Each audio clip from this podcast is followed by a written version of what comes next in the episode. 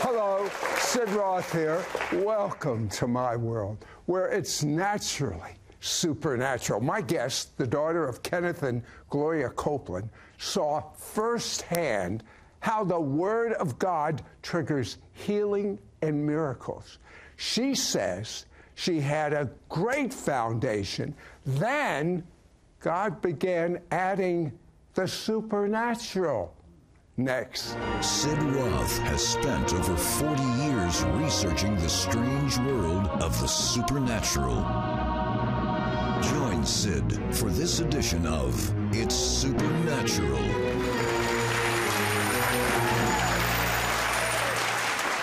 Welcome, Holy Spirit. You are so welcome in this place. We're so glad your presence is here, and all things are possible in the presence of God. My guest, Kellie Copeland, the daughter of Kenneth and Gloria Copeland, had a front row seat observing Word of Faith teaching.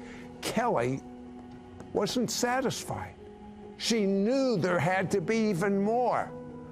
Kellie, tell me what your life was like at home. My parents, I just have to just praise and bless God for putting me in their household because I grew up with such a foundation of the Word, of faith in His Word, the integrity, Sid, of the Word of God that if His Word says it, then we shape our life like that. We live like that, we breathe like that, and then we receive what He said about us by faith and then put that in our mouth. You have no idea how blessed you are because I, I, had to be 30 before I even knew who Jesus was. And but most Christians, they don't have a foundation like that. It, it gave me such a firm foundation of my identity in Christ, my identity in Him, my, you know, because this is wh- whatever this says is who we are. Well, that that gave me and and you asked me about my parents we lived his word breathed his word there's nothing else give me one example do you remember as a young person at home uh, that ha- really impressed you as a young person? Well, you know, when your kids ask you for something and it's a little out of the price range, it's a little out of the budget. You know, I remember I wanted a boat. So my dad said, You guys need to believe God for that. I was six, my brother was four. We wrote out some indiscernible agreement with God and stuck it on the fridge because dad said, That's your faith project. And then I wanted a horse. He's like, well, he didn't say, no, we don't have a place to keep it. And my point is that he never said, no, it didn't matter what the budget was. That's a great faith project. We'll agree with you. And when we would set our faith, find a scripture, we'd have to find a scripture, we'd write it out. Heavenly Father, we believe we receive a boat, uh, the perfect boat.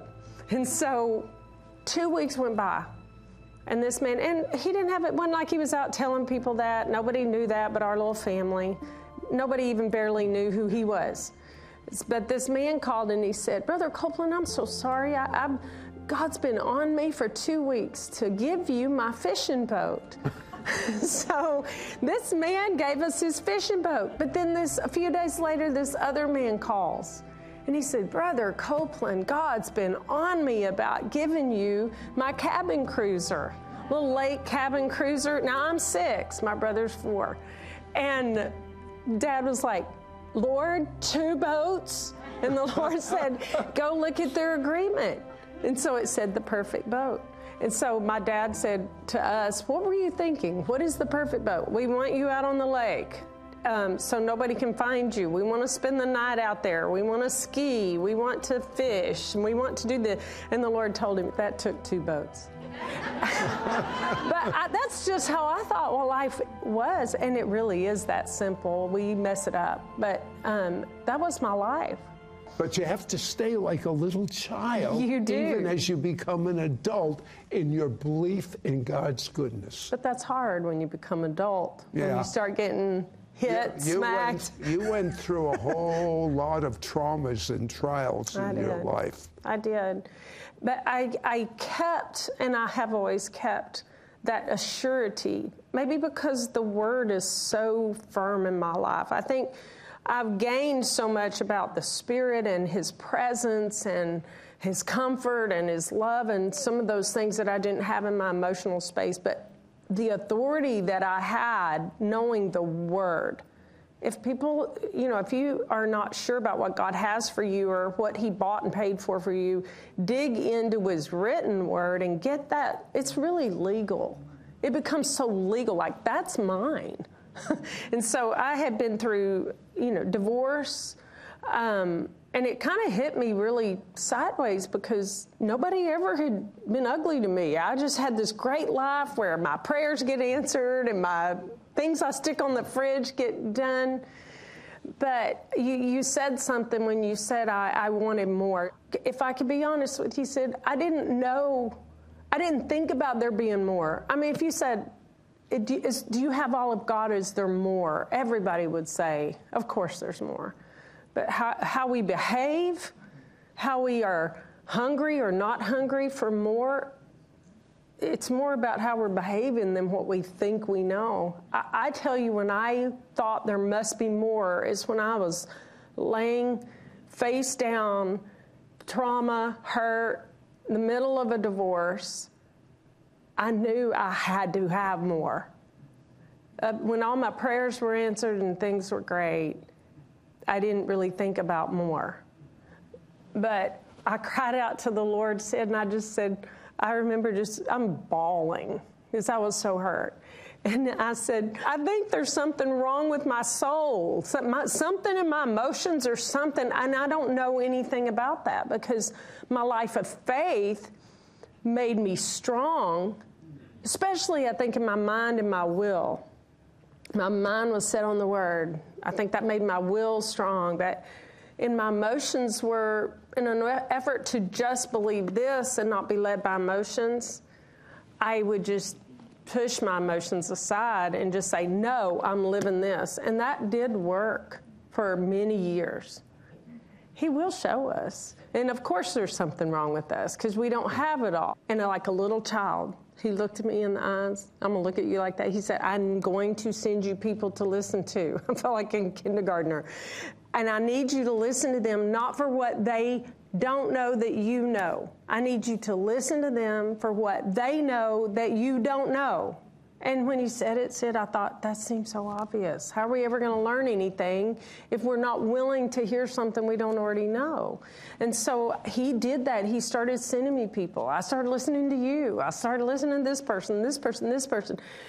And it would, re- it would repair the eh, places of error because it was something I didn't know. And it would get rid of the lie that the enemy had planted. And it began to make me stronger and stronger. And that's how I saw what God was doing too. He began to show me the strategy of bringing the groups of the body of Christ together. Sid, I saw it in 1 Corinthians chapter 12. That is the chapter where it talks about receiving from each other the gifts. Everything in you I receive. You've already changed my life. And then chapter 13 is about giving to each other of what's in your gift. And that is how we will come to the place where Satan has no foothold in us. What did you learn? How, what was the first step to get rid of these uh, emotions that were crippled? A lot of the things I could talk about now, I look back and see what God did, and I, He's taught me about the soul. So, the, but He did tell me, He said, You have given Satan real estate. That made me mad. I'm like, no, no, no, no, no. Those lies the lies in our soul, not our spirit. Our spirit is renewed, but our mind, we know it has to be transformed. We, by the renewing of our mind, our insides are transformed, our life is transformed. So when he said that, I realized there were lies planted. And the, the root lie, the abandonment, I was not even three years old. And not, that's a long kind of story, but we were in a car wreck. And that the Lord had to show me as an adult in all of this trouble he showed me where that abandonment had come in during that car wreck, and my family almost died. But God, but it looked like I was okay. But Satan had told me a lie that I was abandoned. So all the behaviors of that went with me into adulthood, even though I wasn't. So that's the way our emotions so work. you were you were uh, you were helped with the Word of God but you were sabotaged through your emotions. Is that a mm-hmm. right word That's right. to Well, they're immature. We all have a place, I believe, this is what God is refining right now. We have this place where we don't know something. And that's where Satan is going to come in at you. He wasn't coming at me where I knew, he wasn't coming at me where I was strong. And God didn't make me weak, He just didn't give me all the, I don't have everything of Him operating in my life. All the truth about Jesus is vast. And those weak places, He's here to restore, remove stuff like the sycamine tree. He said, they were talking about bitterness and unforgiveness, and they said, Say to the sycamine tree, be plucked up. And that's what he showed me that day when he when I saw that about the abandonment. It was in a service when he literally talked to my heart and he said, That's where my dad was telling the story of the wreck, and he said, That's where abandonment came in. Hmm. And so I, in that moment, I, I didn't know what I was doing until later. I looked back on it and God taught me that we can do this. I said, That's a lie. And I said, Abandonment, I speak to you and I command that lie to be gone, like the plucking up. But then the word talks about when you say, say to the mountain, be removed, you have to put the word in there. So the Lord showed me, and what I did that day, and the Lord showed me later, was I began to speak the word. That's not the truth. The abandonment is not true. The truth is, I do have a good earthly father who would never abandon me, but, and he never did, but I have a heavenly father who would never abandon me. So, when we put the you- truth in that hole, If you had an earthly father that would have or did abandon you, the truth is Yes. higher than the earthly father. It's your heavenly father. But those those those things, those are the those lies are the things that create double-mindedness that the Bible talks about. We want this, our conscious mind is believing this, but somewhere in there it's saying God has abandoned you or you're abandoned or you're not loved. So when we remove that and we put the truth in there, it goes down as deep and as far back as that origin lie does. But in that moment, God let me see that I had space that was taken up in my emotions with something that was not from Him. And He began to deliver me. And when He removed the abandonment and things out of my life, I had more room for Him. So it wasn't just that I got rid of the what was of Satan in my emotions, but He filled that space. He filled that up with Himself. I really think that is a supernatural process. But I met the supernatural when he began waking me up. I mean, the fact that said that he would talk to us personally, that's so supernatural. When we return, Kellie will explain how the Messiah began waking her with messages that drew her into intimate relationship with God. Be right back. I started in my Christian life with these words. But you know, these words should lead to these words. Growing up as the daughter of Kenneth and Gloria Copeland, I grew up in the Word. My parents stood on the shoulders of Oral Roberts, of Kenneth Hagin, and they learned and they grew and they began to teach people to walk and live by faith in God's Word. I watched them live that out, and that was such a powerful thing as a child. You know, it just was how you think. You just think, trust God. You just think if you have a need or if you have even a desire, you go to the Lord for it. So I grew up trusting in the Lord, looking to Him for everything. He was everything to me. But there came this part of my life where I cried out because I knew I needed more. More than my household that I'd grown up in or everything that I had learned, which was great. There were places in my heart that I didn't know where Satan had planted trauma. Over the years, I had trouble in relationships. Married right out of high school and quickly divorced, and then married, and then divorced, and then married. You know, in many circles, that just disqualifies you from walking and living with the Lord or being called to ministry. That is a lie. When you have trouble and pain, you have an opportunity for Jesus to meet you at a deeper place than you've ever known Him. And I've been through a lot of hard things in my life, but He's so faithful. And every time the enemy would come, Jesus would meet me there and I'd get stronger in my life. People have seen more of Jesus on my life in my pain, I think, than they ever did when my life was presented. Like, I had no problems. Maybe you've got stuff in your life, you don't even know the source of it, but these things aren't working. Your faith isn't working, your life isn't working. Open your heart. You're going to hear his voice. He met me in the place of fault, like San Andreas, where everything looks great on the surface. This was my life.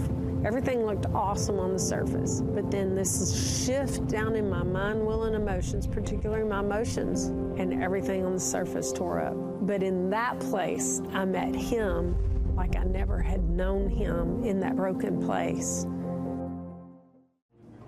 We now return to It's Supernatural. What caused the, I think he's speaking to me, to really feeling you're hearing clearly? Was there anything that triggered that?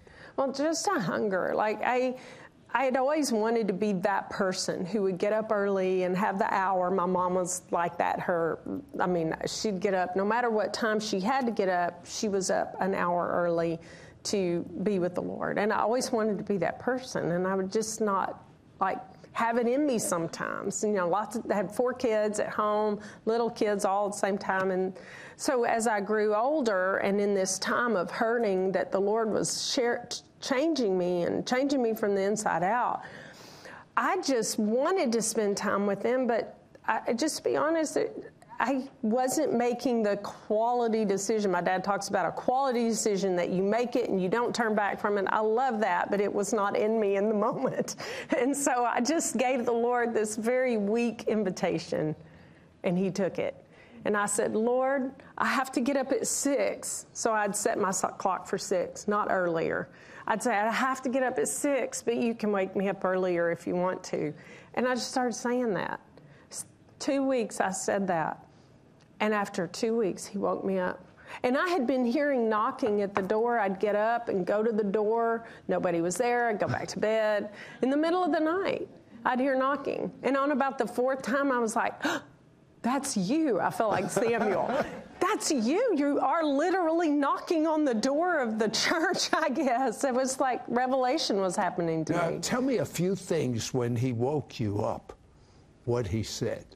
Well, that one day I went in there and I was concerned over something that was coming up and just uh, been talking to him about that, but I still had this reservation and some fear in me about a situation. And he started talking to me about that. I got up that morning, I went into the living room and I sat down and I got my piece, my journal and paper. I never, pen, I'd never really done this kind of journaling, but he was talking to me so quickly, so like, I, it was stern but loving and factual and like very tutorial almost and but yet inviting and he started talking to me about the throne room and it was long. And I put these conversations that I had with him because I wrote them down, and then I wrote what I said down, and I put some of those in this book, and.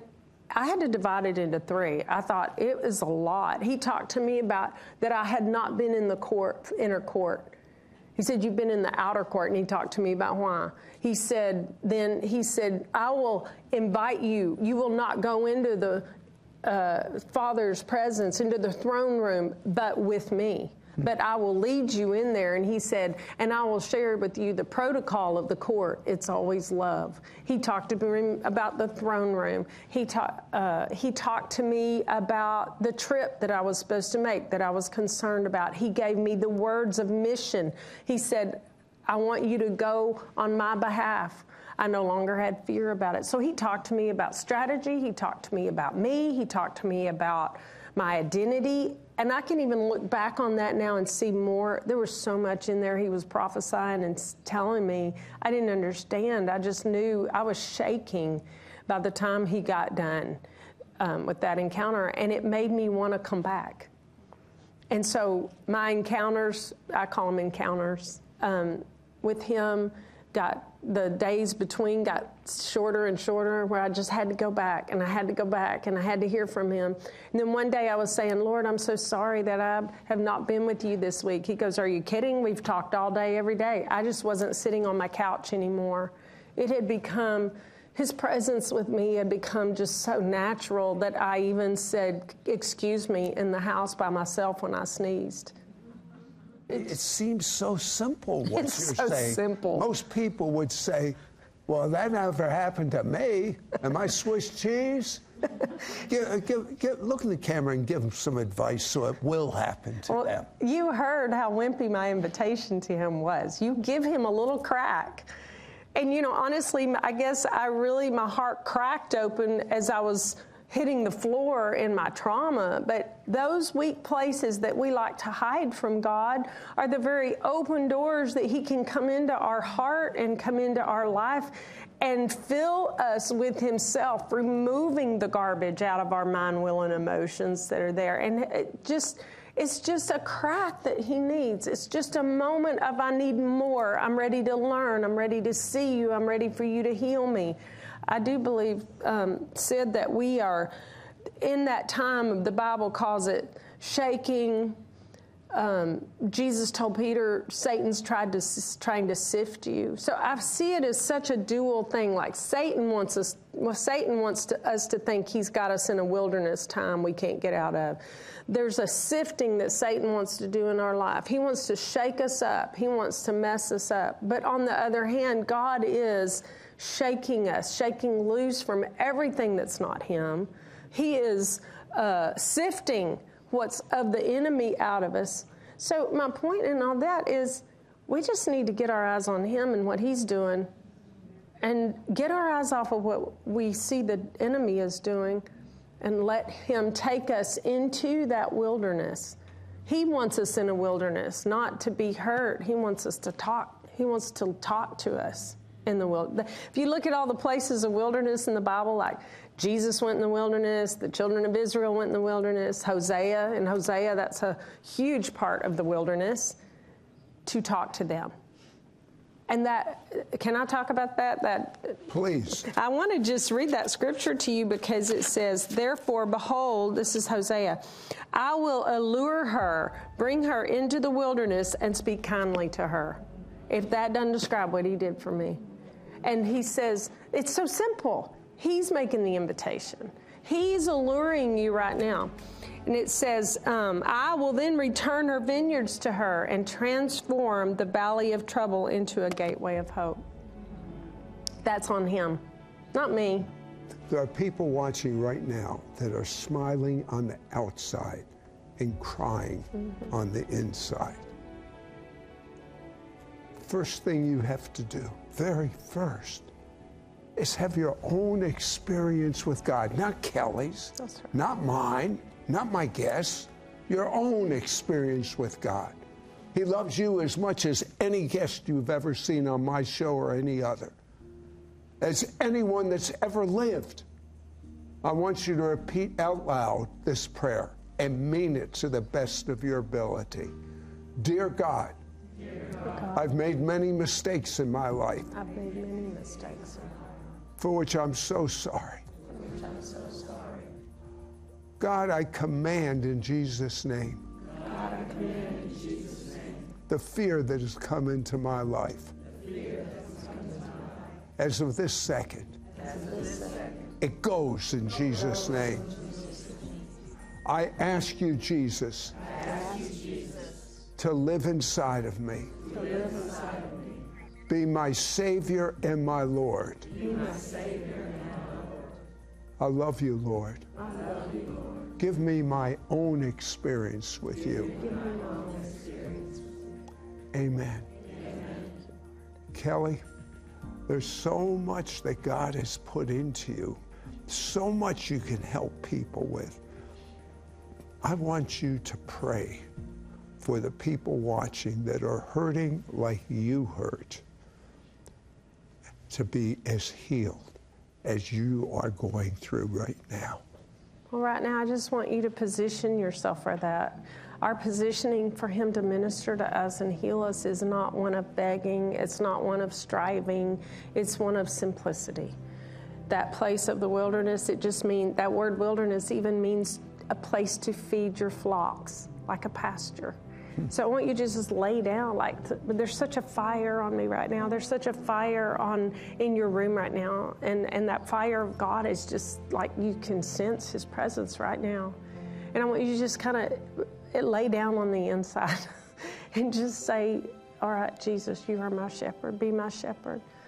Lord, I just thank you for the people right now that are ready to lay down everything they are at your feet everything they are good at, everything they're not good at, everything they have going on that's wonderful in their life, and every place of hurting or shame or trauma or disappointment, all of that sickness, lack, we just lay it at your feet right now.